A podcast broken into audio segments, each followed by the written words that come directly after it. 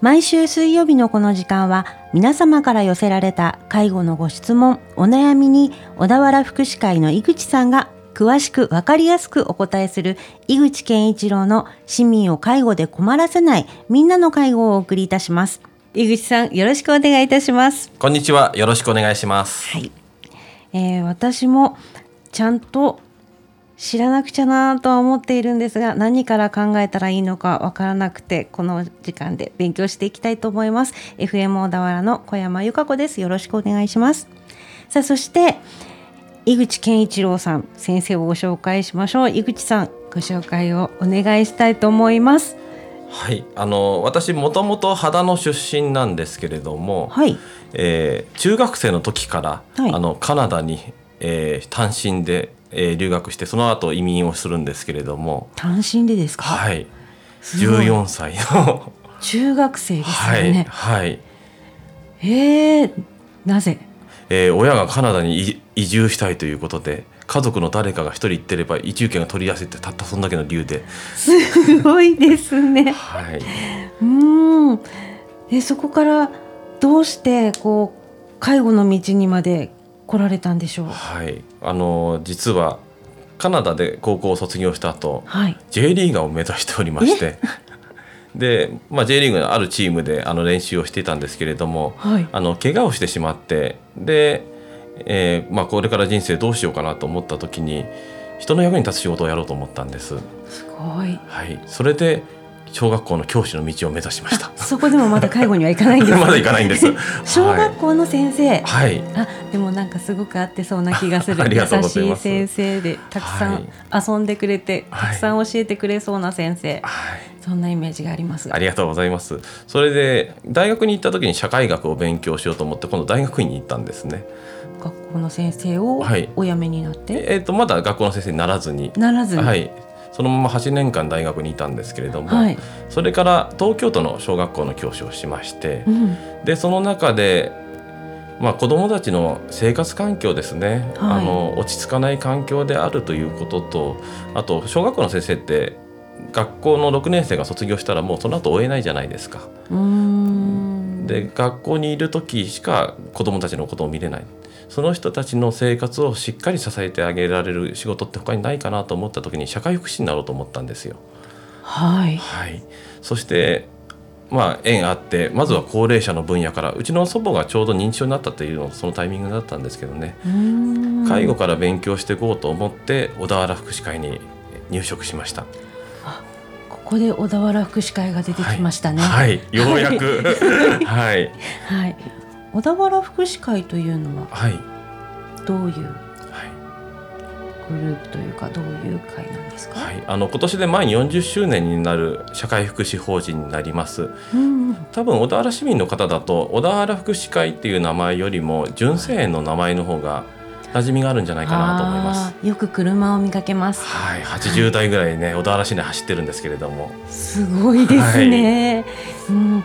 あのそれだけたくさんの方々と触れ合ってらっしゃるってことですよね。そうですね事業所もあの36箇所ありますうーん。はいその小田原福祉会で井口さんははいどういう立場でいらっしゃるんですか？えー現在はあの人材育成センター長と人材開発部長ということで、えー小田原福祉会実は養成学校も持ってるんですね。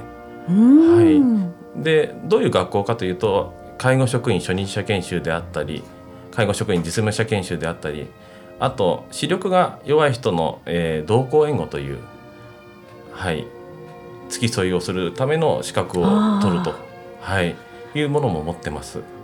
すごく資格もたくさん分野があるんですね。はい。へえ、本当に知らないことばかりです。はい、でであとはうちの職員が今511人いるので、うん。その現任者の教育、わあ、スキルアップも必要ですしね。はい、それとあのまあそれが人材育成センターというところの役割なんですけれども、まあ、法人内の人材開発部としてあの採用担当をしていたりとか、はい、なので人事と育成含めてやっているというような仕事になります。うーんやっぱり人は大切ですよね。はい、何よりも介護で一番大事なことって人育てだと思うんですよ。なので介護の質イコール人の質だと思うのでそこで教育の部門としてしっかり確立してやってるというのが私たちのスタイルでもあります。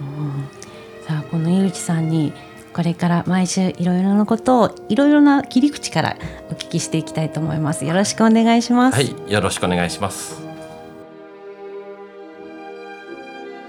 それでは井口さん、この純正園のことで教えてください。はい、36箇所500名の方々がいらっしゃるっていうふうにおお話いただきましたけれど、どんなお仕事を皆さんされてるんですか？はい、まあ市民を介護で困らせないって実は純正園のモットーでもあるんです。はい。で入居系施設で言えば、うん特別養護老人ホームが小田原市と南足柄市にそれぞれ1箇所。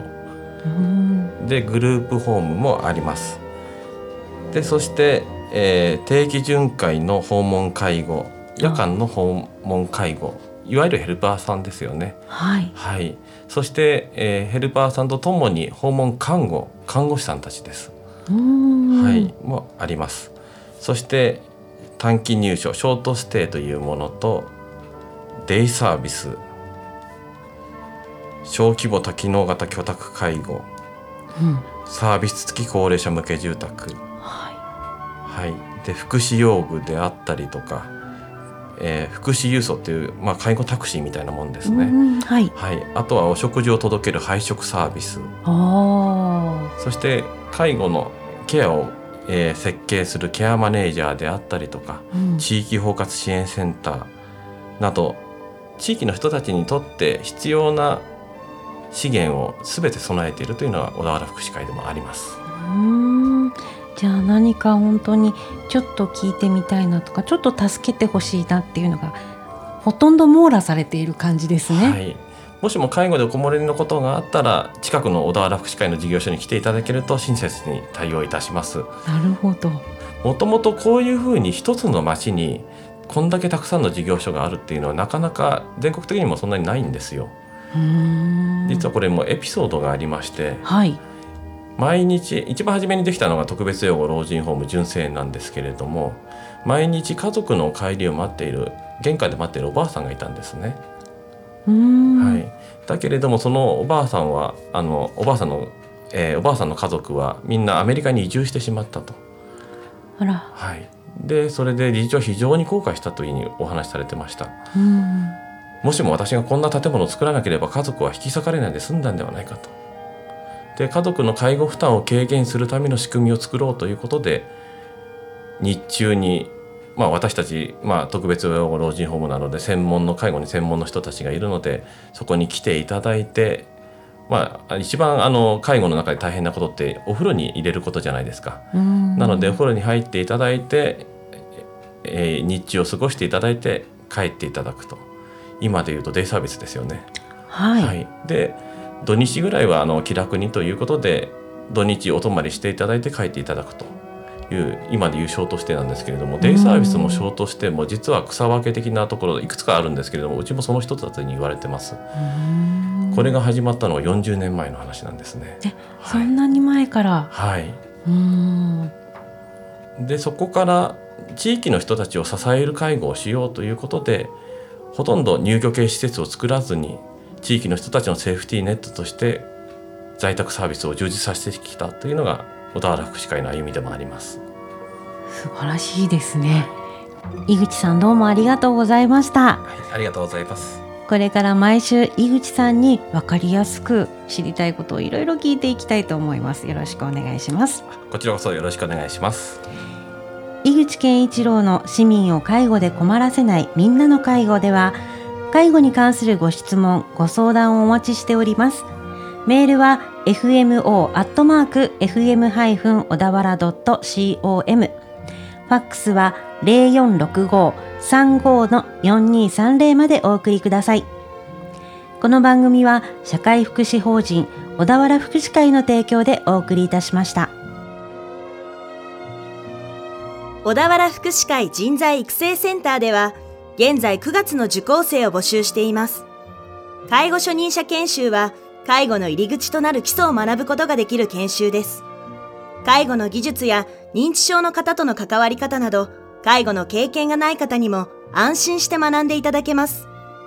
小田原福祉会では、介護教員の資格を持った講師や現場のリーダー陣が受講生の学びを全面バックアップします。毎回10代から定年を迎えた方など幅広い年齢層の方々が受講されています。人生100年時代を迎えるにあたり、介護はまさに身近なものです。まずはお気軽にお問い合わせください。電話0465-34-6001小田原福祉会人材育成センターです。